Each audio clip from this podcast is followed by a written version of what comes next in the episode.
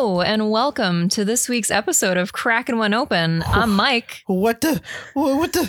What's going on? Am I Elise? Holy crap! What's going on?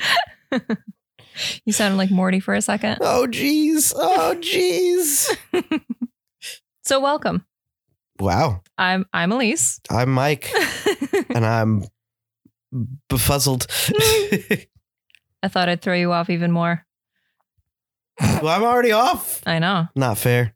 If my voice sounds weird, it's because I'm sick. Yeah. But I'm hoping sweet, sweet alcohol will cure me of that. Yeah. I kind of advised against this, but The, the, show man, the must man's go on. dedicated to his graft. So Craft beer. Hey. I see what you did there. So this week we are cracking open Afterglow, an IPA from Foundation Brewing Company, which is located in Portland, Maine.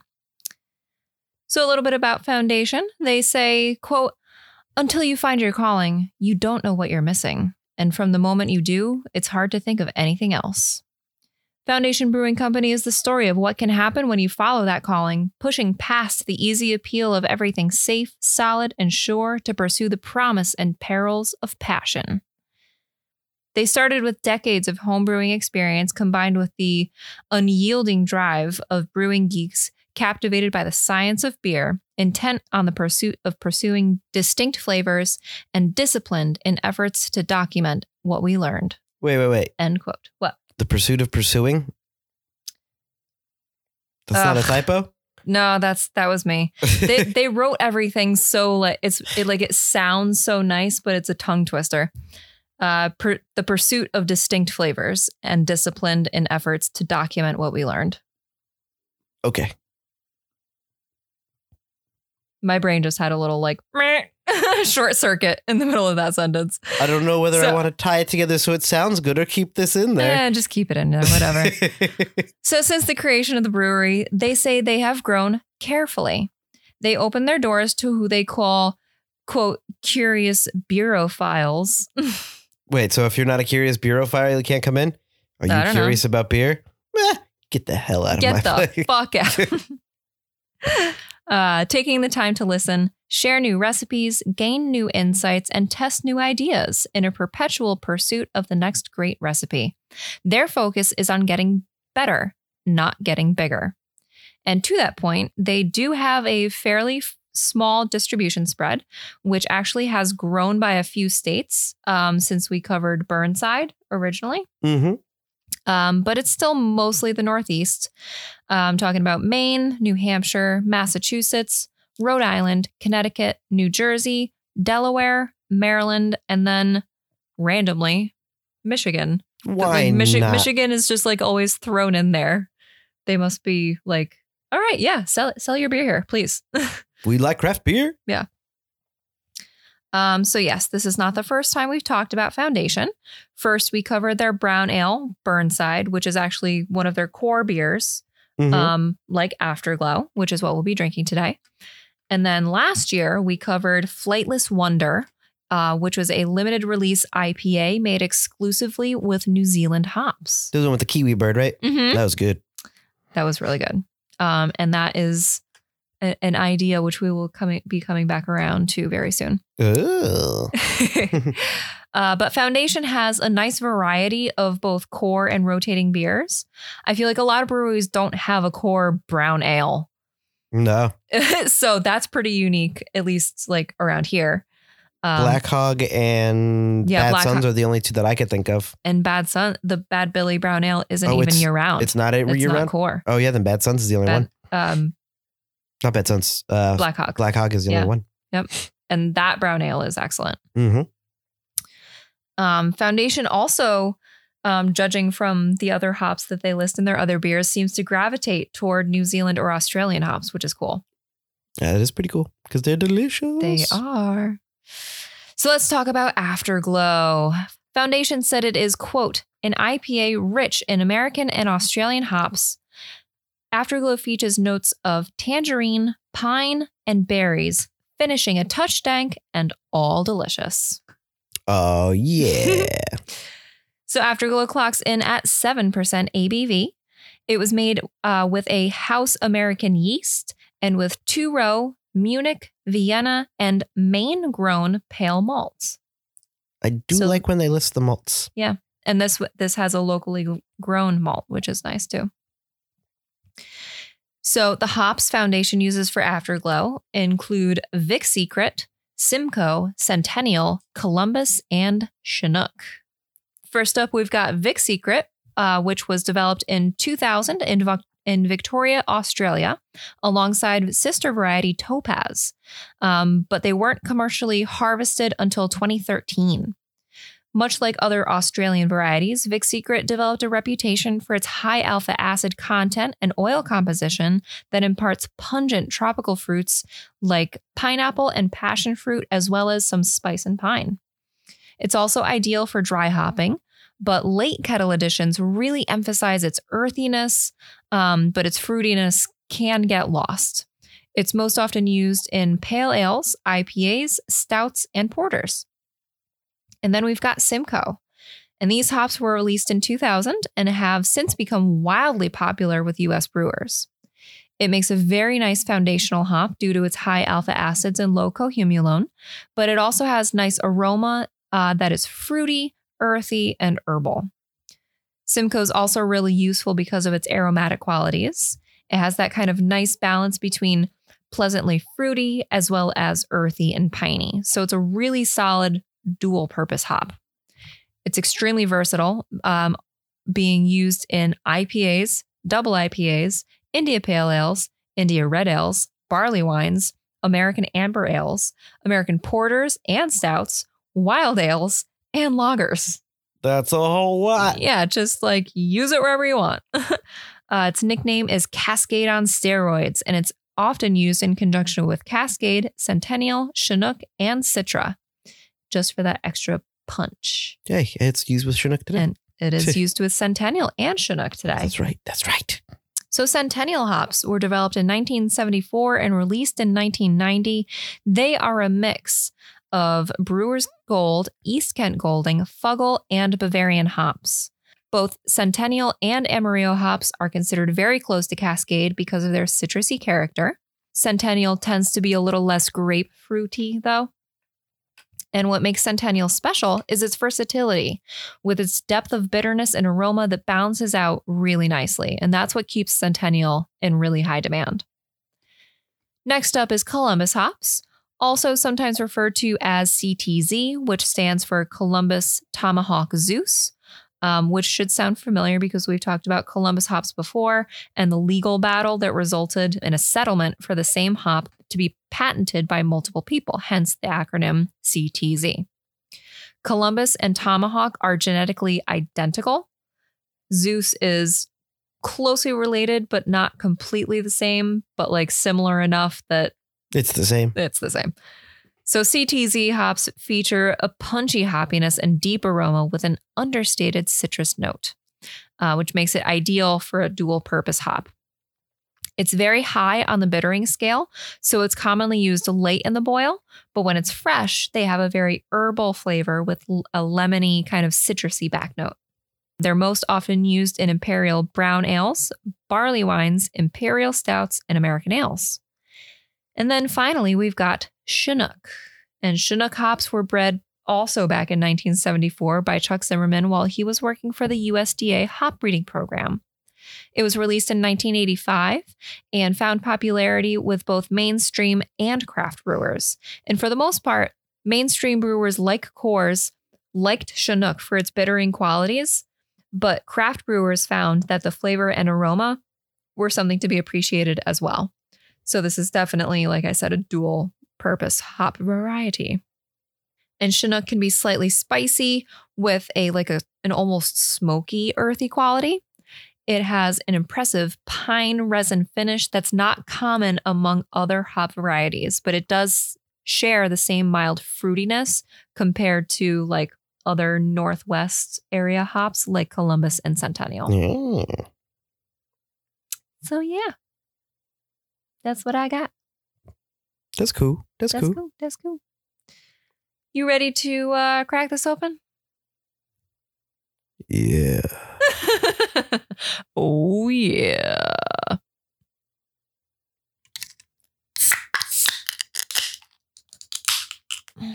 Holy pineapple, Batman. Ooh. So obviously Foundation is one of the beers that's like usually on the shelf at our local liquor store. Um Burnside is uh, the first one that caught my eye because it was a brown ale and it was kind of like out of season for brown ale. So I was Mhm, like, mhm. all right, all right, let's do this. Um, and then obviously when I saw the New Zealand one, I was like, well, fuck yeah. But I kind of, they don't always have Afterglow, even though it's one of their like core beers. So when I saw it come back, I was like, all right, cool. Cool. Let's do it. Cheers. Cheers. Got a nice, Got a thick foamy nice head. foamy head. Yeah. And it's kind of a nice, like golden, like straw yellow. Mm-hmm. A lot of sediment on the bottom. Oh yeah, I'm gonna okay. So roll your cans. I'm definitely gonna have to pour the rest of mine in sooner rather than later, so the sediment kind of mixes. Pineapple. Mm. Holy pineapple! Pineapple. Pineapple! And Pineapple! pineapple. It's a super pineapple-y IPA. In a good way, though. Oh yeah. It's it's it should be pineapple I mean it's tropical. It's a very interesting. I'll I'll let you get to the can, but the can does not kind of exude how tropical this actually is. No. That was the first thing I noticed when I grabbed it from the fridge just a second ago. I was like, hmm. So now now the the can itself would have indicated to me a specific time of year. Mm-hmm. Um, but now I under I I see why this is a core beer. This is definitely something I could appreciate like year round. Oh, for sure. Yep. Although I think it works a little better in the summertime. Mm. Like now that it's summer, like I think I appreciate it a little bit more. Yeah. I don't know if I want a mouthful of pineapple in, In the dead of winter. Like, yeah, f- Christmas. yeah, I think I feel like I almost tend to lean more toward West Coast IPAs in the wintertime because of the earthiness, the dank, like Just hear those sleigh bells ringling, Yeah. ting ting tingling. Hey, that's a lot of pineapple.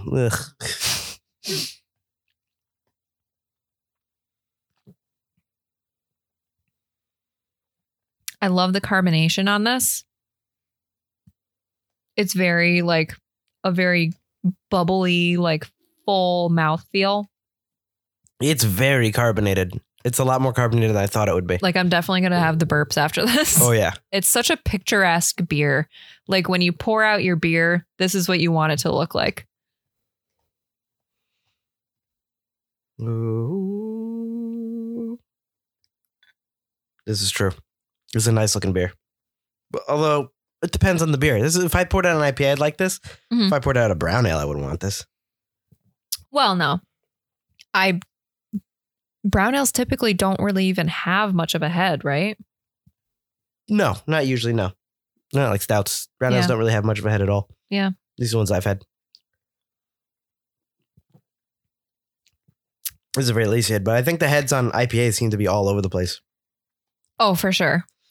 Like I want to know what contributes to like is this going to be like a super foamy like lacy head or is it just going to kind of be like you know, just a little bit on the top like what makes what makes the head? Is it the carbonation? Is it the hops? Cuz if it's the hops then that explains why a brown ale wouldn't have Could be the much hops. of a head. The way they. I don't know. I The really do. I really don't know. I would think it would be the yeast. Is it the yeast? Is myself. it sugars? I don't oh, know. I just I really need you guys to pay for my education I'm gonna set up a GoFundMe. at Sacred Heart to take the brewers. Yeah. it's super pineapple. I, I really can't get past the pineapple taste. Yeah. I mean, I I get the like the pine on the back end, but it's very very like faint. Mm-hmm. Yeah, there's a little bit pine note at the bot at the back. There's also it's fairly yeasty. Mhm. There's definitely a yeast backbone to it. But if you're if you're talking like hop flavors, the pineapple is really the one that comes through Yeah. with like a pine finish. and they say, "Oh, that's that's crazy." So direct from Foundation, they describe it as tangerine, pine, and berries, finishing a touch dank. Tangerine, pine, and berries. So I get that pine, pine slash dank. It definitely finishes dank. I'm not getting berries at all. No, I'm getting pineapple. They're not listing pineapple. No, I mean, I'm sick. What's your excuse? Uh, I- it's pineapple. I can maybe understand some tangerine. There is a little, there is like a citrusy aspect to it, but also pineapple can lean Citrusy ish. Eh, a little bit. It's, I mean, it's more sweet. No, you know what? I'm, I'm sticking by that. There has to be tangerine because generally pineapple's a little sweet. So tangerine is kind of balancing it out. Okay. Okay. But I don't get the berries. Mm-mm. Unless we took these beers in a frozen glass. So possibly as the temperature comes down, we might get more notes. The correct taste. That's some, that's something that we've found often in previous episodes. I'm not supposed to drink beer in frozen glasses Ah, then But why do you let me do it? it's so refreshing. It's so refreshing. And it's the middle of summer and it's like really cold and gross and gray and rainy outside, guys. Like I'm literally in pants and a three quarter sweatshirt and it's the first day of summer. No, sorry. Yesterday was the first day of summer. What the fuck? I'm in short shorts and a t-shirt. I'm gonna hold it with both hands so it gets a little warmer. As Bring it down to temperature. That's right. Get more out of it. I mean, They're not the ones. They're not one of the breweries that tells you what you should uh, drink it at, right? no, unfortunately. No, you bastards. Don't say that. We live we've only had good experiences with their beer so far. true. This beer was made t- December 1st, 2020. Oh, because it's a year round beer. Yep, yep, yep, yep. Oh yeah, this is this wasn't brewed in 2020. Mm.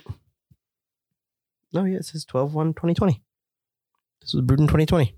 Beer is over six months old. It's a little old, but that's fine. Sure, it's fine.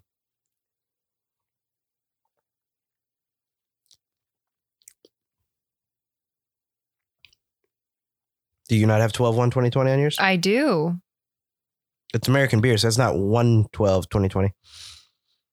Yeah. Oh, wait, it's 2022. It is 2022. Is this is this two and a half years old? There's no way.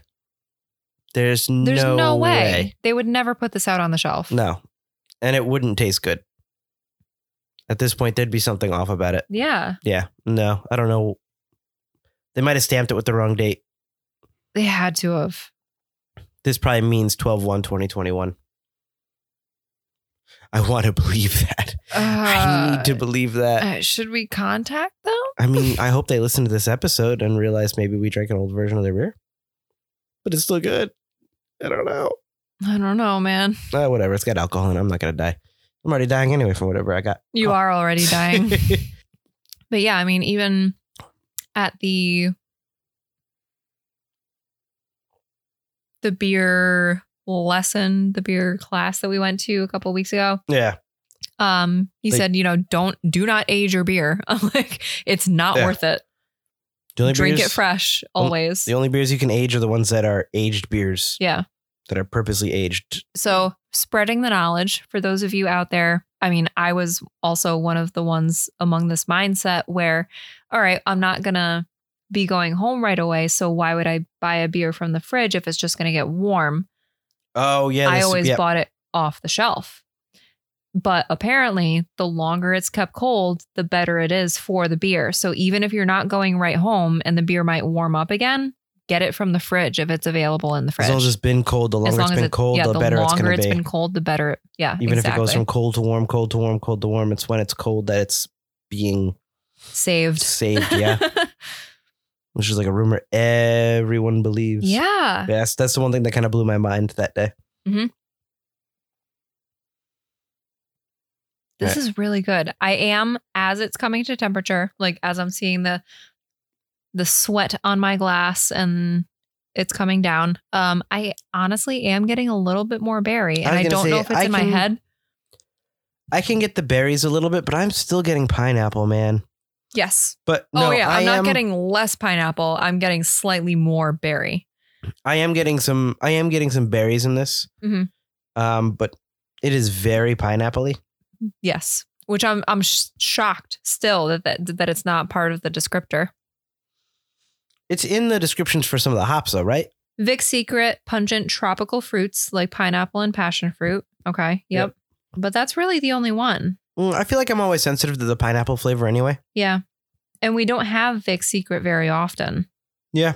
But that's definitely the predominant note for me. Me too, Still. but I think you are right after you said it that the the tangerine is definitely there to cut back the sweetness of that pineapple. Mhm. This is a sweeter beer, but it's not a sweet beer. No. So I think the tangerine flavors do cut back that sweetness, the sweet taste that you would get. Yeah. So you're not getting like distinct tangerine, but it's kind of like there just to It's there helping. mediate. Yeah. Yeah. And maybe the berries are in there, the berry flavors in there, just to make it like a medley. Mhm. But it definitely pineapple is the is the front man. Yeah. They're the backup singers in this for sure, big time. Ooh. They're like the raisinets, but like, oh my God. but but like not all dried out and wrinkly.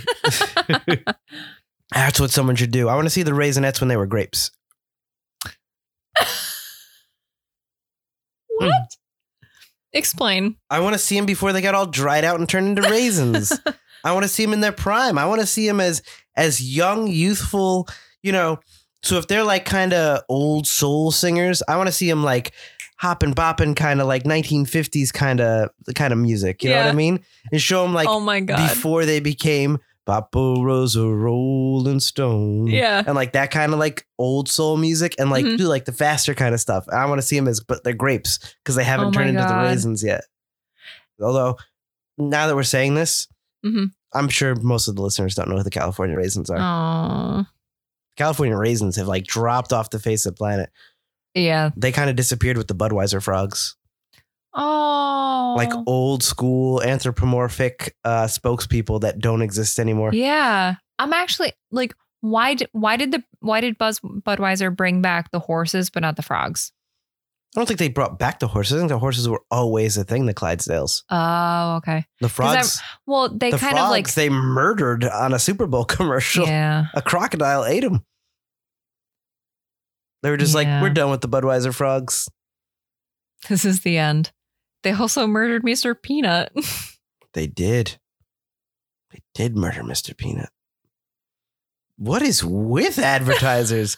anyway, speaking of advertisers, this can is a tall boy with a wraparound label. Mhm. So this kind of fits the the brown ale kind of foundation look of the yes, logo that Foundation has a very thematic look.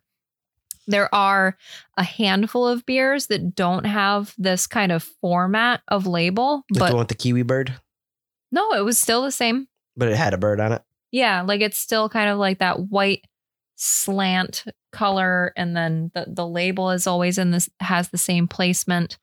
Um but there are some there's like two or three beers that have just like a completely different, Different look. Yeah. Yeah, so it's like a white label, and then there's a stripe down it, like Elise said, um, going slanted. It's probably like a two inch stripe uh, toward the left side, going all the way down. And on the top of that slant is going to be the title of your beer in like a bold, kind of like Arial font, just like a plain font. And I think the color of the the white always stays, and the color of the strip is different. So with the brown ale, obviously it was like a brown color. Mhm.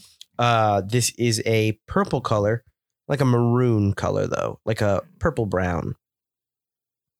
Really not the can I would I would expect from something called Afterglow.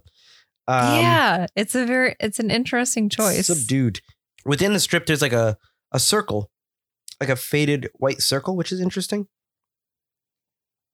And within the strip, you get the uh, the grist and hops on the side. Then they list them within the strip. So pale, pilsner, crystal. And the hops are Vic Secret, Simcoe, and Centennial. Alcohol by volume. This is all on the white the white side. The listing that grist hops, alcohol by volume.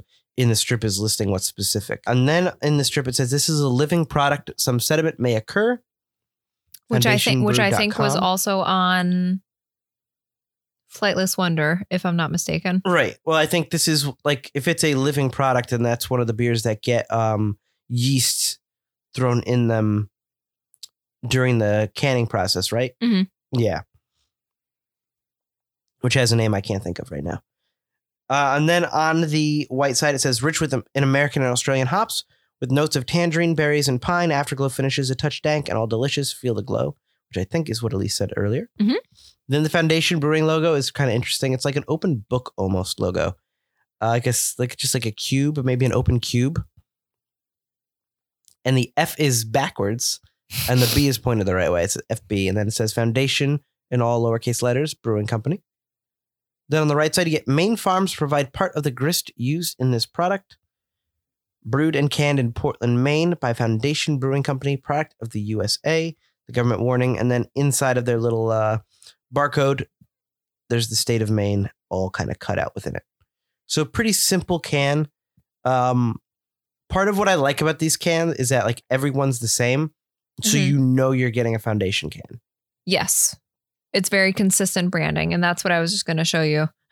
Mm. Like everything has the same kind of format, except for very few. Like that's their lemonade, which they just came out with. Mm-hmm. Zesty. I like But- it.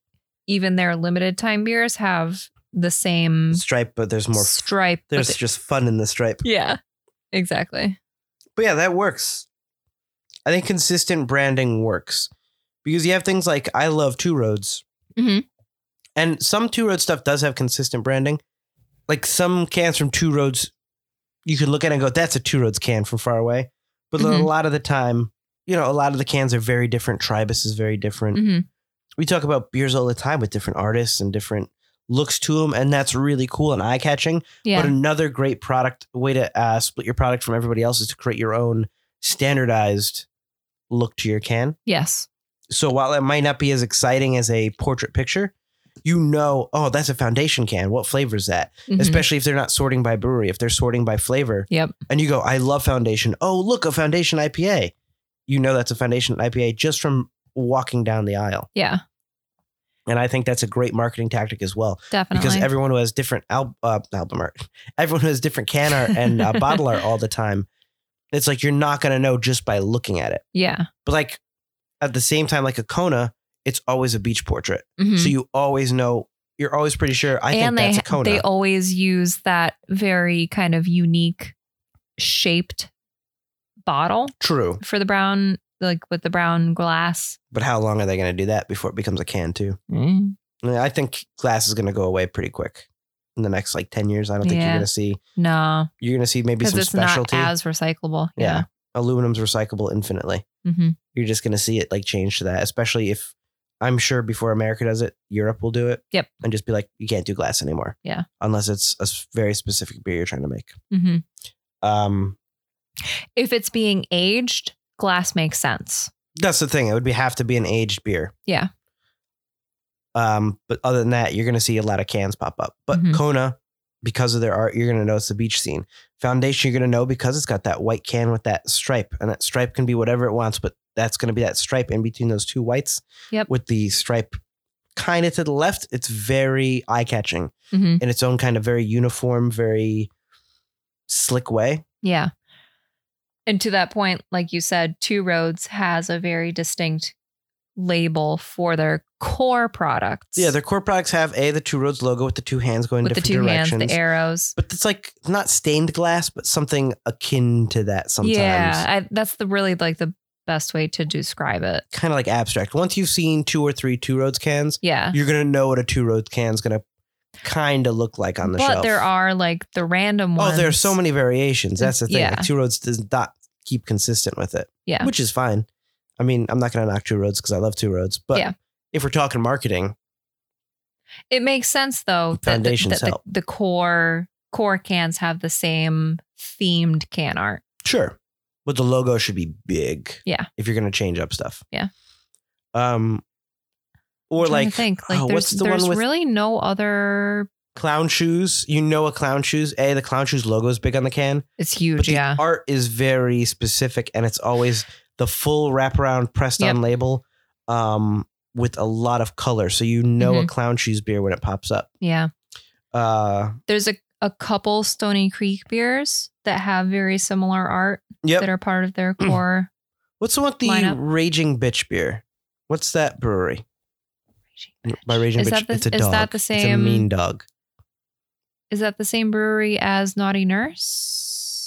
Or am I going crazy? Mm, you might be right, but you also might be wrong. I mm, all right. Let me But look that up real quick. there are is very grotesquely abstract in a way. Yeah, they have a. Uh, They definitely have like one again, artist who has a, a style. style. and that works as well. But this is crisp and clean and kind of works in like no gimmicks, like we're in it for the beer kind of a thing. Yeah. And I think that works. Flying Dog Brewery. Flying Dog. Okay. Yeah, and their their arts are weird. Yeah. or you can have beers like Bad Sons where uh it's their giant Bad Sun's uh, like skull hop logo Mhm. is most of the can. So the can art can be whatever, but that logo is probably a good if we're talking the circumference of the can, it's probably a third of the can. Yeah. So you know it's Bad Sons. They can do whatever they want with their can, but that logo is always going to be front and center, big time on that can. hmm but I think Foundation with the stripe works. It's just a little like something called Afterglow. I would imagine like a party can. And I also thought I had a beer called Afterglow before, I mean, maybe. but maybe I had a beer called After Party. I'm not sure, but I would imagine like a black can with kind of like holographic fireworks and paint and like all that kind of thing, like Mhm. one of those glow parties. yeah, That's what I would be picturing. that's fair. Uh, so the can's a little bit like a kind of an undersell compared to the name. The name is definitely more exciting than the art on the can if Yeah. you're in the stripes. Yeah. Agreed. Uh, but it's cool. And that's uh that's let me take one more sip now that this is pretty much warm in my head.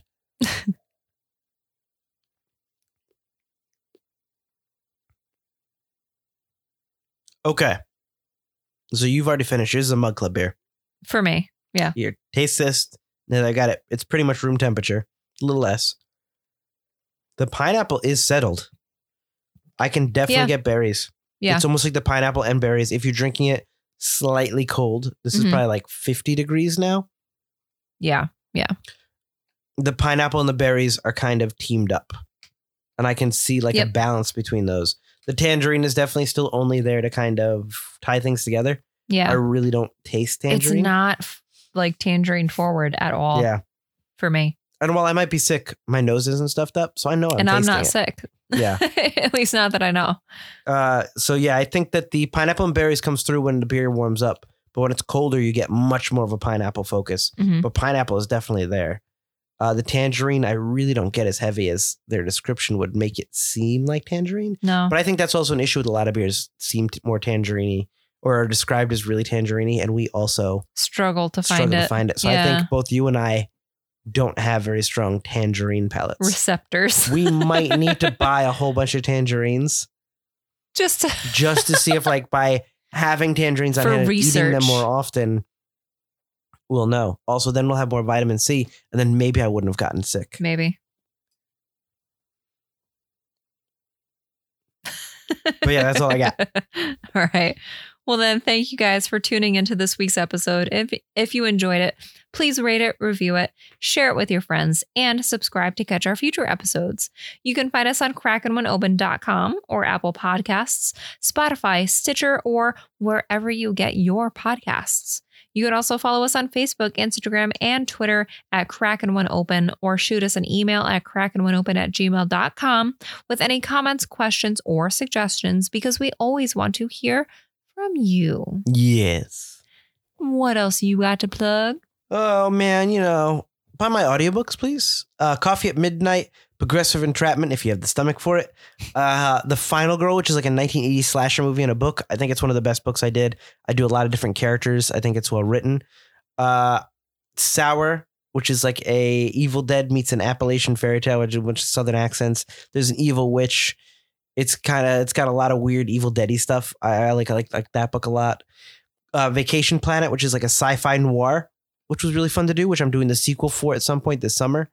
Uh and switch art fraud and gangsters. Where i do a whole bunch of british uh voices. It's like a guy ritchie novel uh book or movie in a book form. So buy those books. I don't make money on them if, you don't get them. Uh, they're on audible. Uh yeah. So get those I've also got Forgotten Cinema, a podcast I do with my buddy Mike Field, where we talk about films that seem to be forgotten by audiences, whether it be because a more popular movie was released at the same time or the film simply didn't catch on with an audience in its initial run. We'll discuss what we love about it, maybe don't love about it, but we'll always recommend you revisit it. You never know, you might find your own forgotten gem. Uh, and I've also got Two Player Bros, which is going to come back as a YouTube show, maybe a podcast again uh, within the coming, I would say, probably a week within the month, probably now that I'm no longer full time at my other job. so I can work on these more creative endeavors. So please check that out. And Mhm. that's all I got. All right. Well, then, a special thanks for our theme, which was composed and performed by Joe Reichert. Until next time, Cheers. cheers.